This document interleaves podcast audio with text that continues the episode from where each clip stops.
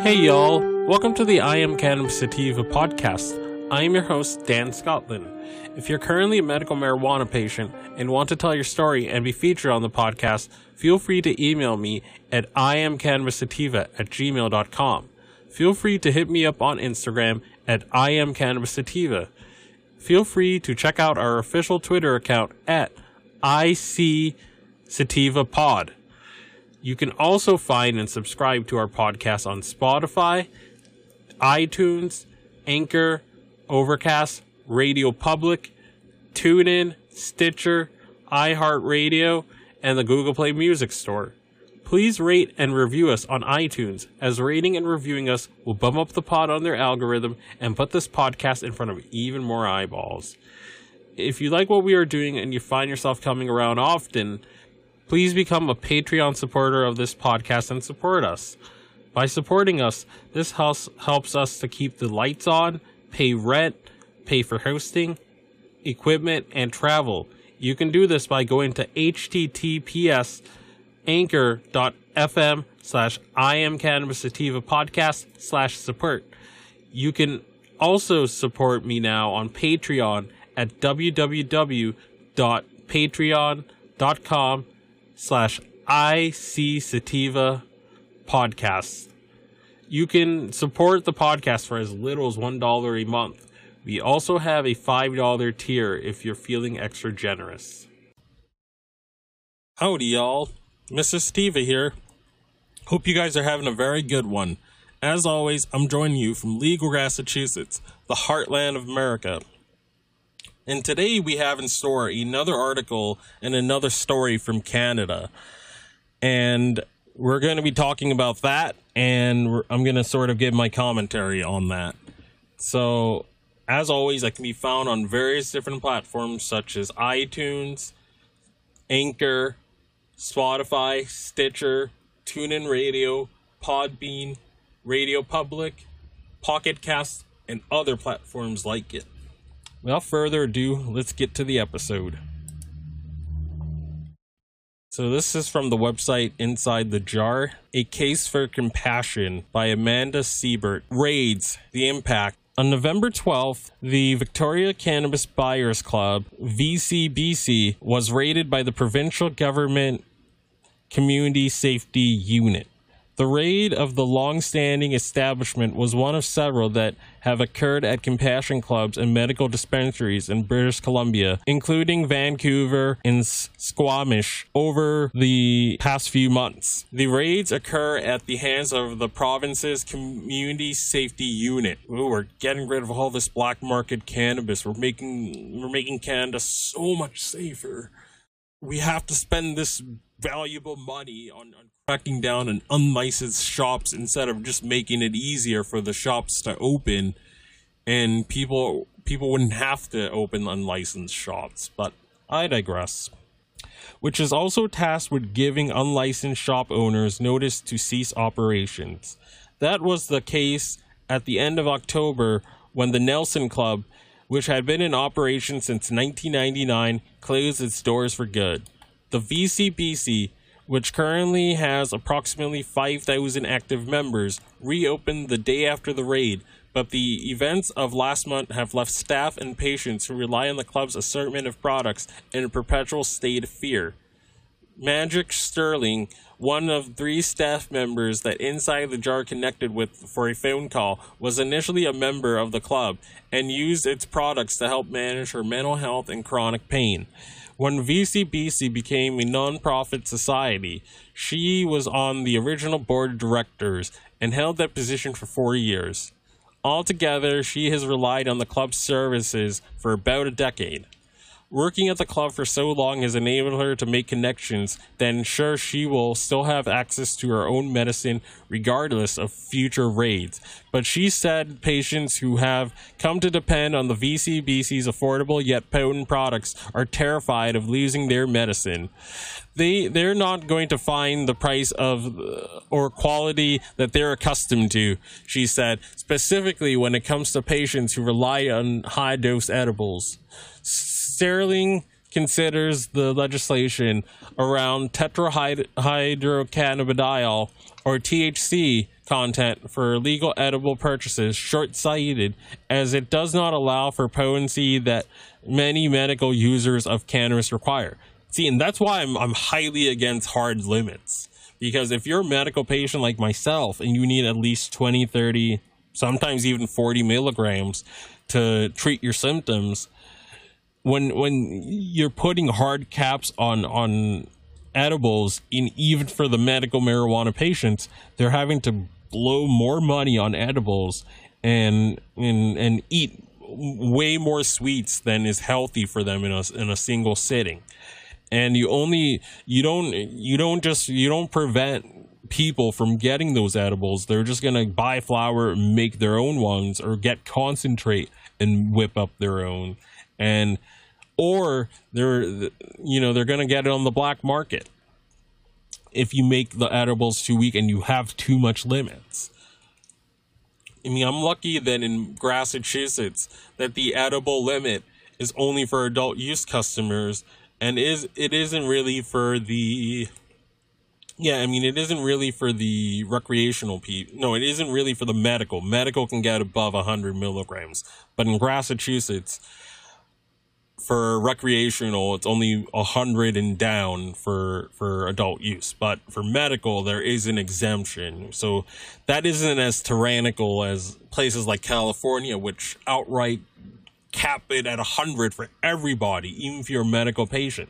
So that leads people having to get it on the black market or, or create their own. Without the right products, she worries they will either be forced to consume multiple edibles, potentially adding to their sugar intake and their bottom line, or worse, they might have to go back to using pharmaceutical drugs. Before Jason Balham began working behind the desk at VCBC, he spent eight years as the club's head baker. Like Sterling, he requires his medicine from the club in various forms. He told ITJ that on the day of the raid, staff members and patients waited until police left and then immediately made the trip to their local MLA Carole James office to voice their concerns. The next morning, a crowd gathered on the steps of Parliament building in Victoria where the club's founder, Ted Smith, gave a speech. By 3 p.m. the day after the raid, the VCBC had opened, had reopened to serve their patients. There was a line up to the door and around the side of the building. There was a lot of fear, said Balam, describing the feeling in a packed club the day after the raid. Quote, the support came from all the people that came to the parliament buildings in the morning. This wasn't support, he said, paraphrasing a conversation he had with Smith and a patient that day. Quote, these were people who were afraid that they weren't going to be able to get their medicine in a consistent supply or of the quality that they are used to. He called the reactions of some of the club's elderly members heartbreaking and, and noted that two terminal cancer patients who were in the store at the time of the raid were forced to watch as officers dumped their medicine into giant garbage bins. That's, that's painful to hear. They called themselves the Community Safety Unit. What are they saving? They're just saving tax-paying, law-abiding citizens who need their medicine and need certain products that help their their symptoms. You're just saving them from not getting their product. And in reality, that's not actually saving them. That's har- harming them because now they don't have ways to get products that help treat their illnesses. You know, it's again, we have to like like I say every time or most times I do an episode, we have to we have to we have to reform our government and we have to replace the squares that are in government that don't really know too much about cannabis but are legislating like they do. We have to get them out of office and we have to put people like us that actually know what what cannabis can do that actually know its effects that actually have a more realistic view of, of the of the plant rather than these beer and alcohol or beer and wine with Xanax on the side politicians and squares that although they're trying to they're they're trying to quote unquote you know prevent people from getting too high or prevent people from from you know, driving impaired or whatever things that they feel that they're doing by making these limits, you know, you're just hurting patients and you're just hurting people that need this for medicine when you make these hard limits. It, it does more harm than good. So let's continue. But because of their actions, hundreds, if not thousands, of people who went to bed that night panicked and are afraid. That's not safe, exactly.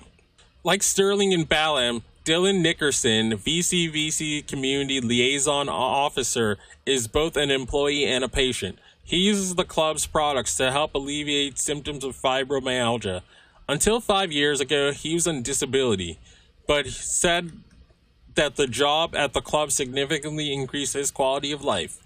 It allows me to have the kind of life so that I can actually help other people and and do that by working, he said. Without these products, I wouldn't be working, and without this club, I honestly have no idea where I'd be. Nickerson said in the days following the raid, members who had heard about it in the media or on Facebook came in to stock up on products they knew they wouldn't be able to acquire elsewhere if the shop was raided again. Quote, one woman came in earlier today and stocked up on chocolate bars because she wasn't sure if she would be able to find them, he said. The chocolate bars in question contain 70, 750 milligrams of THC. Quote, for the government's recreational use edibles, we have to chop that chocolate bar into 75 individually wrapped doses to achieve the same effect. Wow. The irony, Nickerson said, the member is an employee of the government. wow, that, that that's very very telling. That um that government officials are having to get black market products because of the tyranny of the state. It's it's you know it's, it's some crazy stuff right there. Just it just proves the point that these these regulations are, are nonsense. All three employees are obviously proponents of a completely separate medical cannabis system, one that allows for cannabis products of in all of its forms at various potencies and at prices that are well below recreational ones. Exactly. That's what needs to happen stateside too. I shouldn't I shouldn't be paying I shouldn't be paying over $300 an ounce in Massachusetts. You know, and I mean, although in, in my state we luckily don't have taxes on medical, we still should be paying a lot less than recreational. We should pay, be paying half, in fact. We should be paying, we shouldn't be paying more than 50 to 100 per ounce. But, you know, my, my over-regulate, over-regulation happy state, they make it too hard to start a business. So it's only these big cannabis places that are in my estimation, they are likely price fixing, and it's it's just ridiculous. It's asinine. Quote, the federal government needs to allow medical patients storefronts with knowledgeable staff, and they need to be able to see and smell the product, Nickerson said. Balaams said Smith is eager to sit down with the federal government and negotiate a framework in which clubs like theirs can continue to operate and where patients can get their medical cannabis at more reasonable prices. The best outcome would be that they would come and sit down and talk with us, he said, that's hardly new for Smith or for any of the individuals who have operated compassion clubs and medical dispensaries. It's the VCBC opened in 1996 before there was even legislation for medical cannabis in Canada. Sterling wonders whether an eagerness to shine a light on the medical on medical cannabis has actually worked against the business owners and growers who have built up the province thrive, thriving illicit market. Quote, to me, this whole thing feels like BC is being punished for having being trailblazers in this community, she said. She isn't exactly holding out hope for inclusion either. Quote, Ted Smith and the VCBC have been around for 20 years and they have always had to work outside the law, she said. Quote, I know that we were excited to be included in the framework back in the day, but that never happened. It didn't even seem like it was ever going to be an option, end quote. On things ignored. When Sterling says back in the day, she's referring to a time when court rulings and Senate reports had medical cannabis users excited about the process prospect of not only being permitted to exist, but about being consulted with. Let's remind ourselves of all the precedents that have been set by the courts in relation to fair access to medical cannabis. In 1988, a Supreme Court case established the constitutional right to have access to access health care without fear of criminal sanction. R.V. Morgan Taylor. In 2000, a case in the Ontario Superior Court found that the prohibition on marijuana was unconstitutional as it did not contain an exemption for medical use. R.V. Parker. This led to the development of Health Canada's first framework for medical cannabis in 2001. In 2007, two cases in the Ontario Court of Justice established that the right to access healthcare without fear of criminal sanction included access to cannabis. RV Long, RV Bodnar Hall Spasic. In 2012, a Supreme Court case established the restrictions on forms on the forms of medical cannabis are unconstitutional. R.V. Smith. In 2016, it established that restricting a patient's right to grow for themselves was unconstitutional. In his closing statements, the judge presiding over the case, Justice Phelan, highlighted evidence presented by Jamie Shaw, acknowledging that dispensaries were the heart of access for medical cannabis users. The access is protected under Section 7 of the Canadian Charter of Rights and Freedoms. To the new cannabis consumer, cannabis clubs and medical dispensaries may seem like a thing of the past, but the reality is there these establishments set the tone for the type of experience we see today, even in a recreational setting. Historically, the model is so well respected that in the tw- 2002 report of the Senate Special Committee on Illegal Drugs even suggested that Health Canada take measures to support and encourage the development of alternative practices such as the establishment of compassion clubs. The practice of these organizations are in line with the therapeutic indications arising from clinical studies and meet the strict rules on quality and safety, reads the nearly 20 year old report. Amongst its recommendations, the committee suggests that the Health Canada should, at its earliest possible opportunity, undertake a clinical study in cooperation with Canada's Compassion Clubs. Historically, the model is so well respected that the 2002 report of the Senate Special Committee on Illegal Drugs even suggested that Health Canada take measures to support and encourage the development of alternative practices, such as the establishment of compassion clubs. In later sections, the committee calls out Health Canada for failing to leverage the expertise in the medical cannabis community and slams its first attempt at crafting regulations around ac- access. Quote, no attempt has been made in Health Canada's current research plan to acknowledge the considerable expertise currently residing in these compassion clubs, it reads. The regulations made in 2001 by Health Canada, even though they are a step in the right direction, are fundamentally unsatisfactory. They do not facilitate the access to therapeutic cannabis. They do not consider the experience and expertise available in compassion clubs. Possible opportunity in another BC City. While Health Canada shirked its responsibility and ignored court precedents and recommendations from the Senate Committee dispensaries, dispensaries began propping up across the country. Eventually, municipalities began making their own rules. In June 2015, Vancouver became the first city to enact a set of bylaws that allowed for the operation of dispensaries and compassion clubs. The medical marijuana related uses by bylaws put a steep price on business licenses for cannabis retailers that were willing to comply. If your location was approved and you were awarded a development permit, the annual cost of a license was $30,000. Compassion clubs that offered cannabis to patients with established medical conditions were charged a license fee of $1,000. The following year, the city of Victoria introduced its own legislation. At the time, the city that city's council touted was touted for make for taking, excuse me, a progressive approach to regulations which didn't shy away from using words like medical and carried significantly lower licensing fees than its sister city on the mainland.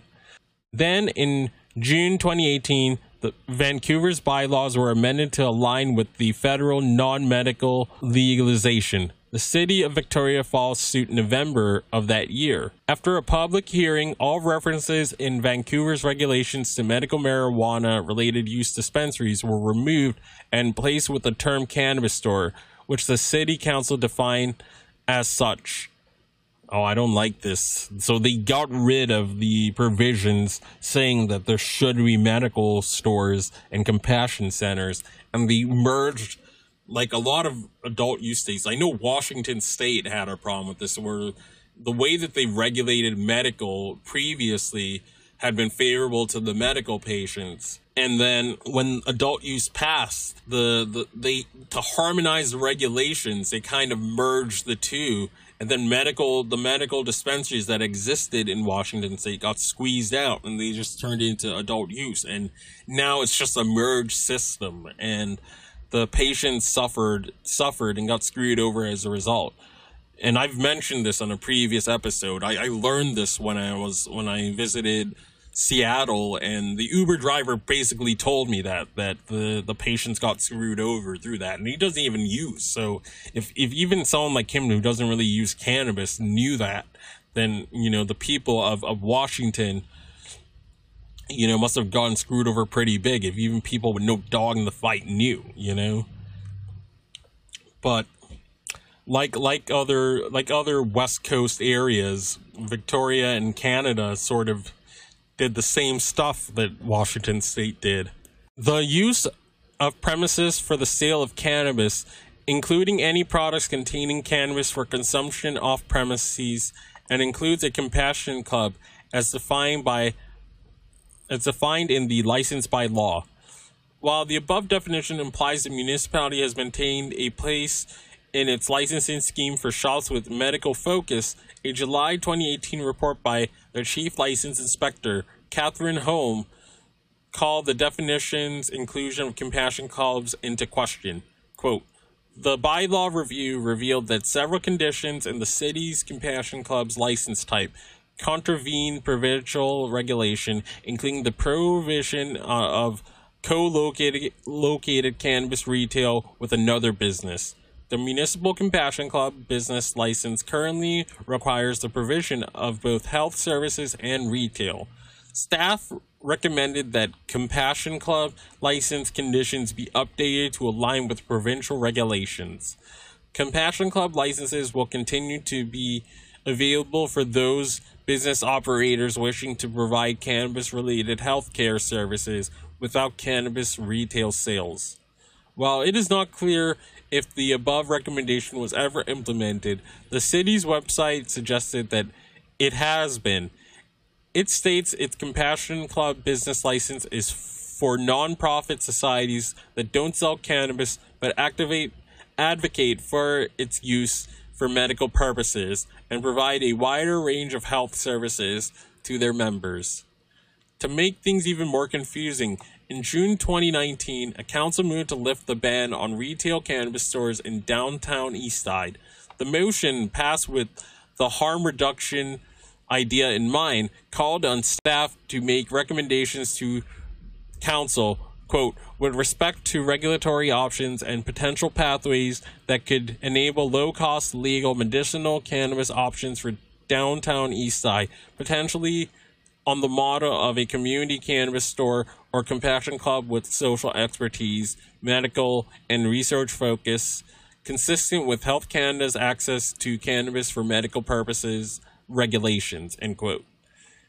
It appears that the council is showing support for the idea of seeing medical cannabis provided to patients at low cost and by using a compassion club model, at least on the downtown east side, but it still also states explicitly on its website that medical cannabis is only available through the federal government. While Vancouver's former council re- regulated dispensaries to create access, former city council Kerry Jang stated explicitly that distance regulations were put in place so that patients and neighborhoods could get what they need. The city's current councilors seem unresolved on the issue of providing medicinal access to cannabis. These confl- conflicting prices are frustrating, but are no match for Canada's premier cannabis lawyer. John Conroy believes that because of the inclusion of compassion clubs in the city of Vancouver's cannabis store definition, there may be a legal workaround for compassion clubs in the city that want to be compliant while still being able to provide the same products to their members. He's currently assisting the BC Compassion Clubs Society in the process. Conroy, who spent more than 40 years advocating for fair access to cannabis, said it comes down to jurisdiction. He's confident that the CSU steps into a compassion club to conduct a raid is acting outside its responsibility. Quote, the province has been given power to take over distribution, but not in relation to medical cannabis, only in relation to recreational cannabis, he told Inside the Jar by phone last month. One of the federal licenses that you have to get is a license to sell for medical purposes.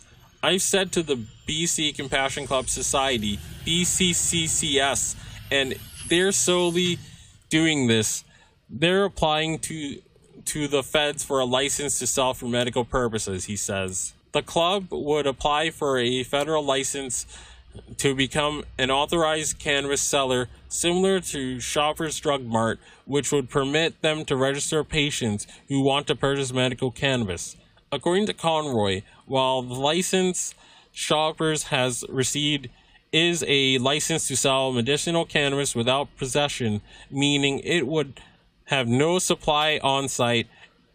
The one the BCCS would apply for would be a license to sell medical cannabis with possession. But the product also has to be legal, Conroy pointed out. His second suggestion to the club is that in absence of an explanation or allowance for the designated growers to take on more patients, the club's growers apply for a micro cultivation licenses.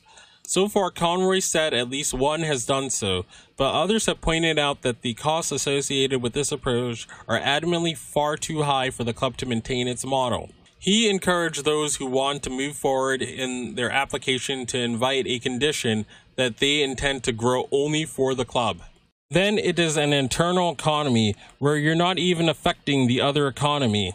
He said, a way to fit yourself into the existing regulations that comes as close as possible to what you are doing is if your grower has a license to sell medical cannabis. The club has a license to sell medical cannabis, and there's some sort of arrangement between the club, the grower, and its members on how they'll share the costs. Quote, ideally, Conroy said, members could order from the club just as you might from an existing licensed producer, but there would be other options too. Instead of having products shipped to your home address, it could be shipped to a designated caregiver who might be someone at the club. Members could give the club approval to receive their medicine, or if members still wanted to see and smell their product before making a purchase, they could order online within the confines of the club, then promptly pick up their product while inside. Quote, there is an obligation on the government to provide this, and I've said to them, if they interfere with it and limit it, that will entitle each of those patients to an appropriate and just remedy for the violation of their rights based on the failure of the government to provide adequate, reasonable access. Quote, that's what I'm suggesting as an interim measure. The feds have failed, in my view, to provide reasonable access to medically approved patients by providing a provision for medical dispensaries and compassion clubs, he said. Conroy suggested the path is not the only option. With correct zoning, a club might be able to apply for federal processing license, but like the case of applying for a micro cultivation license, costs for the end user would increase.